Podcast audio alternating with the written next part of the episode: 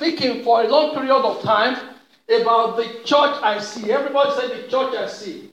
And I believe that this is an opportunity for me to bring to you so that we know the direction we are going, because we are unique as a church. And I believe God is doing a work in each and every one of us. And this church is unique, it's fantastic. And I'm blessed, and I thank God for the privilege God has given me to pastor this church.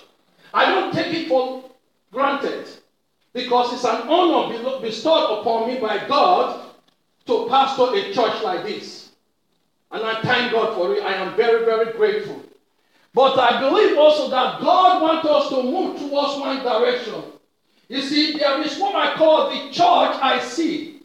And I believe God is looking down upon us today, saying, listen, which direction are you going? I have given you a mandate. And I want you to apply that mandate on the church so that we can move towards one direction. The church I see. The church I see. And I believe that God wants us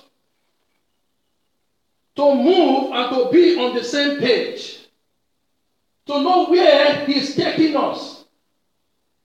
Many, many weeks ago, I spoke to you about the church I see. And we spoke about part one, part two, and today, by the grace of God, I hope we'll be able to address part three. But I just want to refresh your mind about where we have been journeying. In the part one, we spoke about how, or sort of, we certified or clarified our purpose. That is the reason why we exist. It talks about our vision. It talks about our mission. You see, this is the reason why we exist. We exist, and we believe that we exist to bring healing amongst those that God has given us. And we call it healing those who are hurting, those who are amongst us, and those, as we journey amongst, in the midst of our community, how we can also dispense healing to those around us. That is why we do what we do. I believe as a church, so to speak, I believe we are just an hospital. We're just here to receive healing. And that is why we come up with creative ideas and see the Jesus report does not come to us because we just want to do it. We want to apply healing. Allow God to bring healing to the church. Because if God does not heal the church, how can we heal others? Are you with me? So God wants us to be healed. And so that is what the mandate of this church is. We are in hospital to bring healing to the brokenhearted, to bring healing to the hurting, to bring healing to the sick. Those who are sick spiritually and those who are sick physically. You see, many of us today can testify to how God, through this church, has brought healing to them. Many of us could testify to that. Let me talk maybe, I don't want to put you on the spot. Perry can testify. Amen? He just woke up when I mentioned his name. Amen? And Perry can testify how this church has brought healing into his life. Alma can testify how this church has brought healing into her life. Pam can testify. Where's Pam? Are you well in your household? Amen? Praise God. You just sit down there very isolated, dejected, and said, all has forsaken me. Only Luke is with me. Hallelujah. Amen? You see, many of us can testify how God has healed me through this church. Just quickly, I want to put you on the stop, Perry. Can you just come here quickly? Run. Quickly, we want you to run quickly. Run. Yes, right now. And then testify just 2 minutes how this church has healed you. And not only that, testify how God has spoken to you next door About the boat, something about the boat, the hinges. Okay. Quickly, amen? Look, I'm going to turn this off. Because no, but I want you to use it. You know, I know, obey me, you have to use it. I'll be obedient, okay? So, so it put me on the spot. Okay, so many of you know, some years ago, I was a pretty broken man. And so, let me try and get through this. But this church, essentially, I've been sharing with Tony, you know, it's taken a few years, probably a 4-year journey. And, you know, God's getting me back on my feet. In fact, I would say in the last 3 months, just encourage it. You don't realize what a lot of times what each one of you are doing, but it's actually strengthening me to believe for the future. See, we have to have hope. Without hope, we look at a world that's actually losing hope, especially in the younger generation. They're wondering, what does the future hold? And in any case, you know, we have a hope, we have a future in God.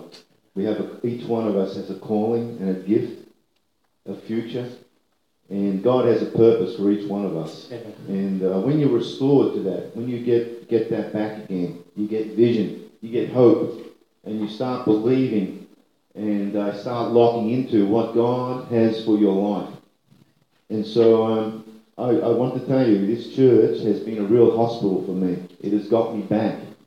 It's got me back where I'm almost, you know, getting back to where I was some years ago, even stronger. In fact, while I was sitting in the, Tony thought I was asleep, but God's been speaking to me this morning, just about for all of you. I want, and especially the young ones, look, don't lose heart. Many times you're going through things and things look bad. Things may look like you're actually going backwards. It's getting worse than better. I just talked to a young man here the last few days, and he was just sharing with me. He's lost 10 out of a class of 70. Okay, in a school in Ballarat. He just went to his 10th funeral where someone took their life. So he's lost 10 young God people in his class out of 70. There's only 60 left. And he's only maybe 26. So what I'm saying is that there is a future and a hope. And I wanted to encourage you this morning that you're doing a terrific work. But that was the word. Look, the word is this. This is what God was speaking to me. It's coming back to me now. Everything you're going through is preparation for what is ahead. Let me tell you something. God is doing a work in the world. He's doing a work in you. He's preparing you for what is ahead. And there is a move of God coming. And it's going to be through young people. The next generation, He's looking for people to lead this thing. He's looking for warriors and those who can overcome, those who can learn their lessons when they're going through things and can get through it. And He's preparing them for what's ahead. And there is, look, the world is going to go backwards. It is going backwards. If you've got eyes to see and ears to hear, you will see that it's not getting better, it's getting worse. No matter what they tell you on the media, okay? So, but there's a future if you're walking with God, because He's moving always forward. He has a purpose for this earth and for us. Amen. So, thank you very much. Well, thank you. I took up your time. Amen. That is part. You're a very gracious and patient man. That's a part of the message. And thank you very much. Sorry for putting you on the spot, but I just appreciate that. God is doing an awesome work in this church, through this church. Amen? Amen. And I told you some time ago how Joseph walked into this church. And as he walked into this church, we were downstairs, myself and Perry, doing some work downstairs. And he said, I just want this church to take care of me. I said, we are here. And he walked off. He attended this church a few weeks, and then he had issues. And last week, I I drove him to the hospital. He had an operation. He's out of the hospital right now as we speak. You see, this is why we do what we do. We do it because we want to be instrument of God's healing to people. We want to help people. We want to stand with them. We want to just encourage them. We want to build them up. So in part one of the church I see, to bring healing to those who are broken, those who are messed up, those who are upset, to encourage them. And so in part one, we did clarify the vision, why we exist, to bring healing to the broken-hearted. So if you want to put it in another way, you might say that we are instrument of Christ's healing to those around us. While we are talking about our purpose, but we also need to understand that we also have a mission. You see, our mission also is to see in the new season as we step into 2020 by the grace of God, to grow the church by 20%. It is possible. And I believe each and every one of us can be instrument of God to bring this to fruition. And so, like I said, we need to be healed first, equipped, encouraged, built up, so that we can also know fully well that God did not heal us for healing's sake. He healed us to fulfill his mandate. Are you with me? And remember in this book of Mark, the Bible tells us that Jesus Christ, he came to Capernaum, and then he went straight to Peter's household. Peter's mother-in-law was what? Sick. Then they brought Jesus Christ to Peter's wife, Peter's mother-in-law, who was sick of fever. The Bible tells us that then he healed her and raised her up. The Bible tells us that then when she was healed, she rose up and began to serve Christ. Are you with me? Jesus Christ needs to heal you and I so that we can serve him and fulfill his mandate in our lives. Amen? And that is why we do. We're not going to be healed and do nothing about his kingdom. God wants us to be healed so that we can fulfill his mandate. Amen? And we spoke about the second part. I said, the church I see that we need to be a church with a prophetic voice. And the church with a prophetic voice, I hope I'll be able to get into the third part today, but that is fine. You see, I see a church, we are moving in the prophetic and doing the work of ministry. We become a new normal in this church. And I thank God that we are so privileged in this church to have Pastor Humberto ministering to us. Every time I look at him, every time he ministers, and I just say, my God, why is it that every time you have deposited certain things into my spirit, this man speaks it forth? That is a confirmation. You see, throughout this week, God has been ministering to me. He said, don't look into the past. He said, there's a fresh anointing. And he spoke today. He said, don't look into the past. Don't look into the past. He said, you need to look forward to what God wants to do. And God is saying today that he said, there is a fresh anointing. We should convert the fresh anointing because yesterday's anointing is stale. Old food. If you eat old food, if you eat food that is old, many of us have got a tendency to just feed on the old manna. Hallelujah. Old manna. Listen carefully. It's coming to me right now. It says that the children of Israel, they moved all the way 40 years and they were feeding on what? The manna. Early in the morning, they wake up. They pick up the manna. They feed. In the evening, when they go out, there's no manna. It's old food. In the morning, they wake up again. They go out. There's a fresh manna. And they began to eat this manna for 40 years. Then all of a sudden they stepped into the promised land. The Bible says the manna stopped. The manner, it was the old manner of yesteryears. It's now a fresh manner. God wants us to understand how important it is that we must not depend on the old manner of yesteryears. The old anointing. Many of us are still coveting what people have written. I thank God for what people have written. I thank God for inspiration, the power of the Holy Spirit through people. But we cannot depend on that. It's a fresh manner. Because the more I read my Bible, for many years, I have read my Bible from Genesis to Revelation every year. I keep on reading it every day. Every time I read it, God speaks to me differently from the way He spoke to me last week, last year. It's a fresh anointing, a fresh manner. Are you with me? And that's why you need to read your Bible. Many of us will say, oh, I know the Bible. You don't know the Bible. You need to read the Bible every day. Every day, because God wants to speak to you differently. The way He spoke to you yesterday is different from the way He's going to speak to you today. I see a church moving in the prophetic world. Every born-again believer can be prophetic. You said prophetic. Yes, you can be prophetic. Many of us today, when the sports speak about prophetic, they are scared. They think it is something unique for some other people. You are prophetic. I see people come to me, they stand with me, they encourage me.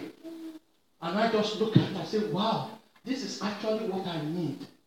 I remember sometimes Santina sent me a text message.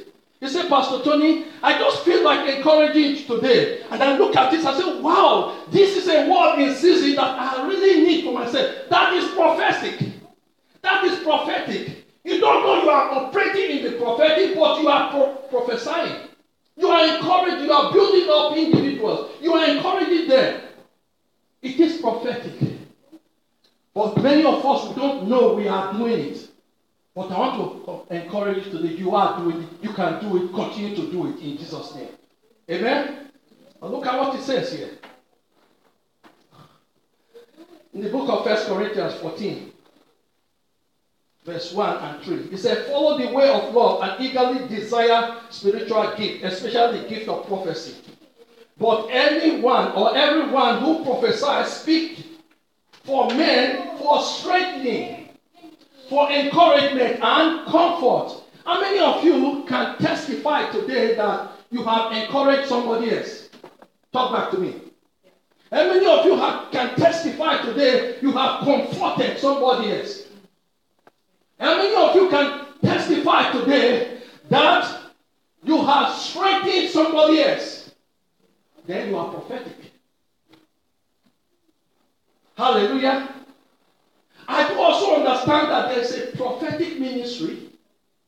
The office, just like the office of a pastor, the office of an evangelist, the office of a prophet. That is an office. The office of an evangelist. But the Bible tells us each and every one of us must be His witnesses. That is evangelistic. Is that right? You see, there is a difference. We need to understand what God is saying to us. Amen? As we slowly move into another year, you see, where are we in the scheme of things? What does the future hold? And I believe that the church with a prophetic voice has an answer to that question.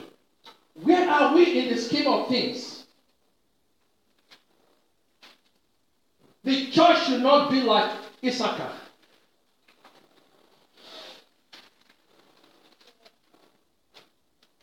The church must not be like Issachar. The church must move beyond Issachar. In the book of Genesis, chapter 49,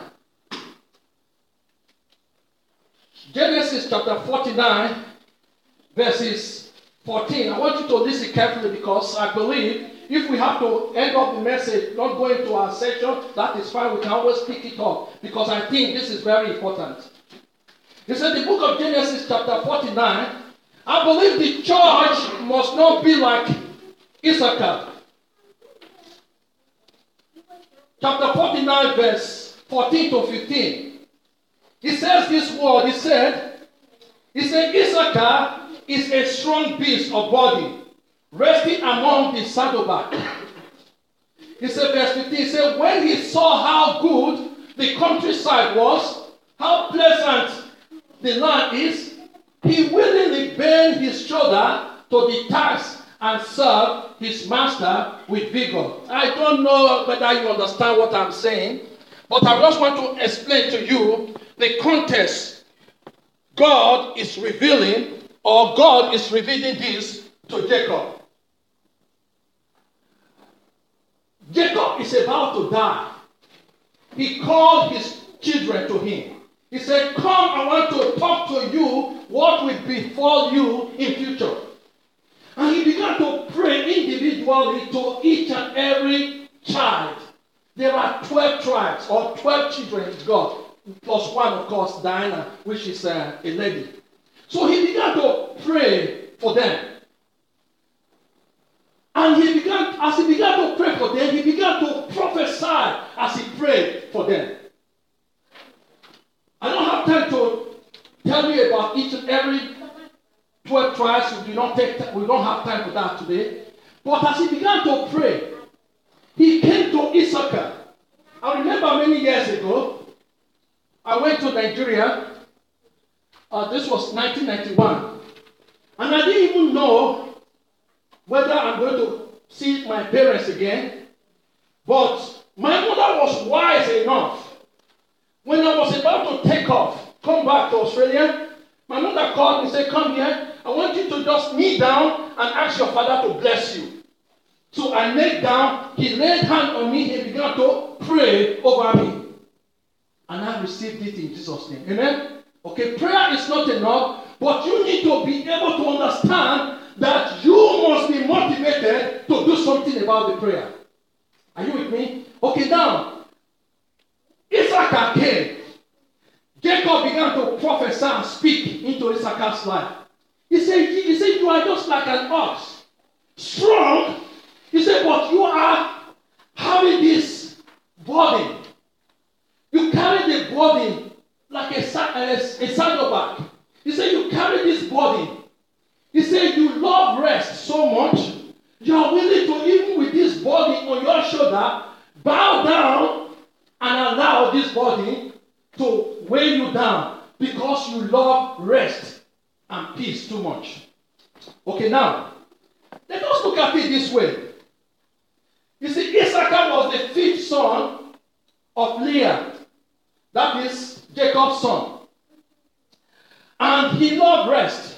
He loved quietness. You see, Jacob is predicting that. Remember, these children now, they have a future. They have not been assigned their territory in the promised land. But Jacob can see what is happening in that territory.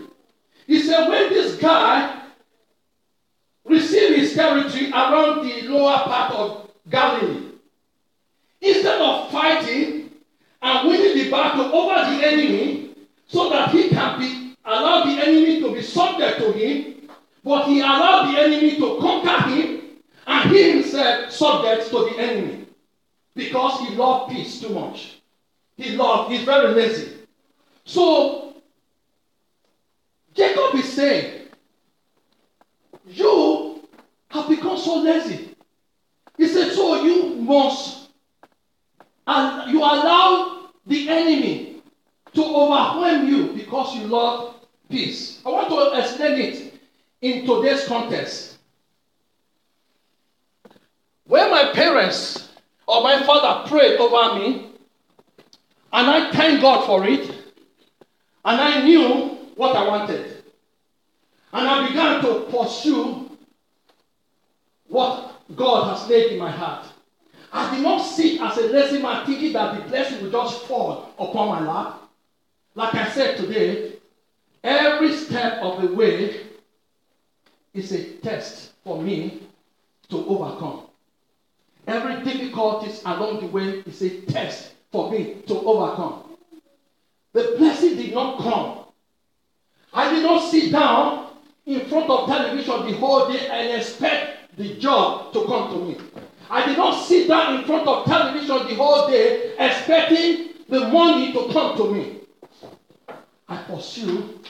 What was Jacob saying? Jacob saying, son, you are so lazy. You love peace. You love quietness.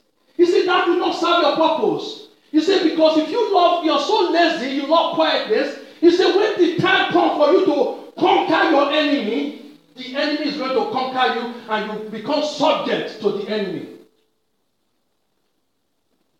And so, Jacob predicted. And when they conquered the enemy, when they assigned the territory to them, Issachar was subject to the enemy. And then, the Bible tells us, over a period of time, Issachar refused to accept their situation. Whatever situation you are in today, you can refuse to accept your situation. You can change your situation. Are you with me? You can change your situation. And then Issachar sought God. And then he became a prophetic voice and gave direction to Israel when the country was going through a time of crisis in leadership. Look at what the book of First Chronicles said, 12:32. It says, from the tribe of Issachar, there were 200 leaders of the tribe with their relatives. This man became famous. This man became a prophetic voice. Then he said, all these men understood the sign of the time and knew what is best and what course Israel need to take. You see, the world today is looking for direction. The answer is, where are we in the scheme of things? And I believe the church can have a direction towards it. If the church does not have a prophetic mandate, the church cannot give direction to the world. Today, we are like Issachar of old, who, instead of being a prophetic voice to the world, we are dancing to the tune of the world and obeying the world. We ought to lead the world. We are not the tail, we are the head. Are you with me this morning? And we must lead. Amen? So Issachar, when he woke up, he prayed about it. He said, no longer will I begin to be weighed down under this body. I need to rise up. I need to shake up this body so that I can be able to receive the mandate of God for my life. And then, when he shook up the body, he began to be prophetic. He began to be the head, not the tail. And then you can change your situation. Look at this word. He said, what you are is God's gift to you. Hallelujah. What you are is God's gift to you. But what you make of yourself is your gift to God. Hello? Hallelujah. It tells me that you can change your situation. We'll not go to the 10th part today, but I just want to conclude here with this verse. It just came to me right now. How many of you have read about Jabez? Have you heard about Jabez? Okay, now Jabez is an individual, just one line, one verse in the Bible. But before you read that verse, it tells us that you read many parts of the Bible or many parts of genealogy that will put you to sleep. It tells us, it says, this beget this beget that. And before you get to Jabez, you will almost be dozing. And so the reason why it says that was that, it said Jabez was more honorable more than his brethren. For his mother begat him out of pain and called him Jabez. Jabez means a child who causes pain. A child of pain.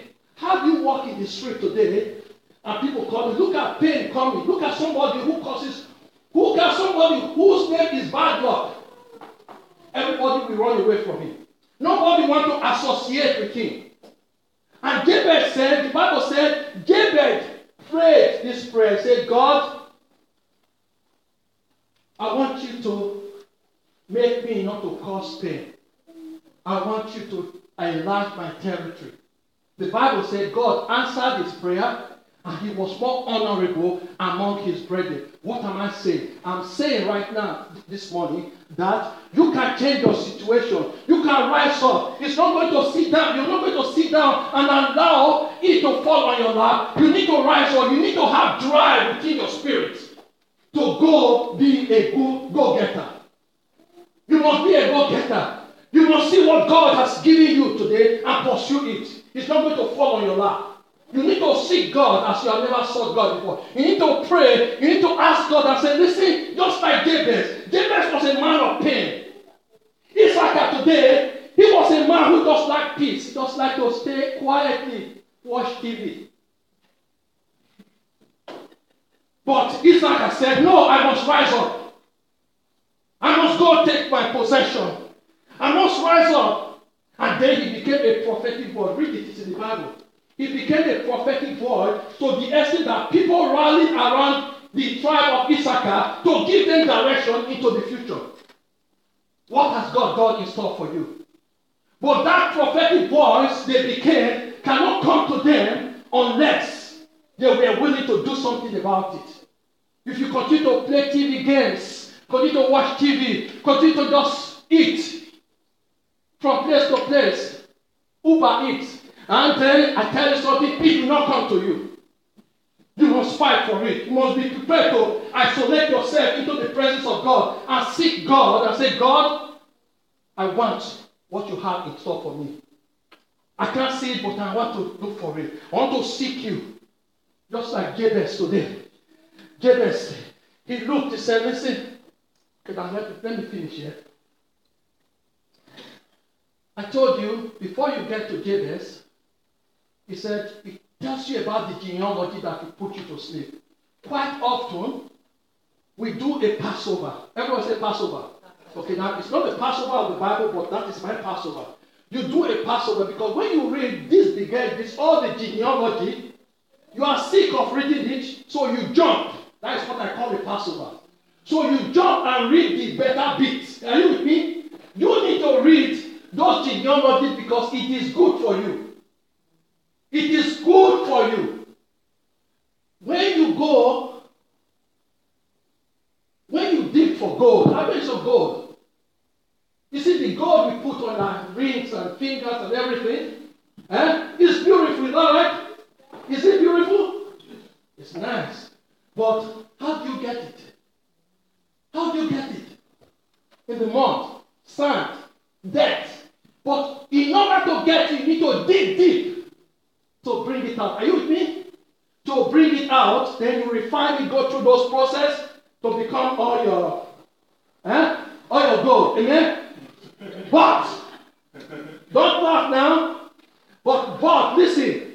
It tells us that before you get the best of God, you need to dig deep. Hey, dig deep. Amen? You want to get the best of God, you must dig deep. Are you with me? And then you must extract the debt. And then you need to refine it. You need to look at it today, and then you see it become meat for the master's use. You must learn to refine it. Jabez, he found the purpose of God. He said, I refuse to accept my situation. If you don't like your situation, you can change it in Jesus' name. You are what you are when no one is watching. You are what you are when no one is watching. I don't stand here to talk to you about the grace and mercy of God, about the purpose of God, because I just got it like that. I got it because I spent time in the closet. I was isolated. I looked to God and I received the manna from the oven of heaven in order to give to you because you desire the best. And that is what? But you are what you are when no one is watching. Because if you continue to dance around people in the public and you think you get something from God there? No, you can't. When no one is watching, that is what makes you who you are. What you are is God's gift to you. What you are is God's gift to you. But what you make of yourself, that is why God did not make us. He made us perfectly messed up in the garden of paradise, in the beautiful garden. Hey, look back to me. We finish here. I know I've said it many times, but I just felt the Holy Spirit is saying this to me. In the beautiful garden, where everything seems perfect, yet Adam fell. But in a wicked garden, in the garden of Gethsemane, in the beautiful garden, Adam fell. He was tempted. He fell. In the wicked garden, the garden of Gethsemane, Jesus Christ was tempted. He triumphed. You might think everything is going to be perfect for you. Nothing is going to be perfect in a good environment. In order for you to triumph, you must be in the wicked garden. That's why we live in this world today. And you will be tempted because you have Christ with you. You will triumph over your difficulties because you have Him with you. But Jesus Christ cannot do it for you. You need to partner with Him. If you are so lazy like Issachar of old, so lazy and you just think that is going to be done for you, no. You must partner with God. He rose up and said, no, I refuse to accept my situation. What I make of myself is my gift to God. And he became a gift to God. That's why those words were written that he became a prophetic voice for God.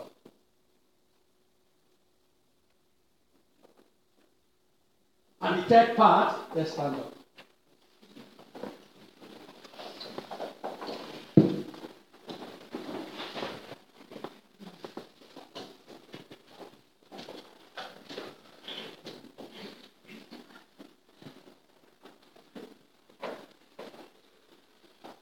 You know what? Worship team, it's a warning to you. Whether I am preaching or anybody is preaching, you need to come here and amen? Do it. Amen? So that we can know. I know that I went through past the time, but I just felt the Holy Spirit is just want to talk to some of us today. Want to take us out of our comfort zone. Want to tell us that, listen, you cannot remain in your own situation. God does not desire you to remain in your situation. God operates by faith. The reason why you are in your situation is telling you, say, I'm waiting. This is prophetic right now. He said, I am waiting for my children to rise up, to be able to seize the day so that they can be something that want them to be. They need to pursue it. They need to lay their hand on what I have laid in front before them. You cannot remain in your situation. Because your situation is stale. You need a fresh anointing. You need a fresh oil. Convert the fresh oil. That's why we keep on coming here every day, every Sunday. Not to give old food, not to give stale food, or to give fresh anointing, to look to God. Are you there this morning? Are you there this morning? Are you happy with the way you are, with your situation? Are you just continue to be a second class, a doormat, a second class person? But God is saying right now, rise up. Rise up. Don't remain in your situation. Don't be like Issachar of old. You can't change your situation. But I want to partner with you to say, God, I acknowledge that I don't like my situation. I want to rise up to where you want me to be, to the next level in me. But I need to pass the test, Lord. Help me. Are you there this morning? Are you there this morning? Come, let us pray. Let's pray together and say, God, I don't like my situation. I want to move to the next level. We are stepping into a new territory. We are stepping into 2020. I do not want the stale bread of 2019. Yes, I thank God for what happened. It was right for that season. It was right for that season. But now I need a fresh. The freshness of the power of God in my life. And I believe you have that in your life. Let us pray together right now. I'm not satisfied. I need a fresh anointing. Come quickly because the time is passing. If you want to pray, just come and pray right now. Let's pray together. Let's pray together. Thank you, Jesus. Thank you, Lord God. Praise you. Let's lift up our hands right now. Thank you.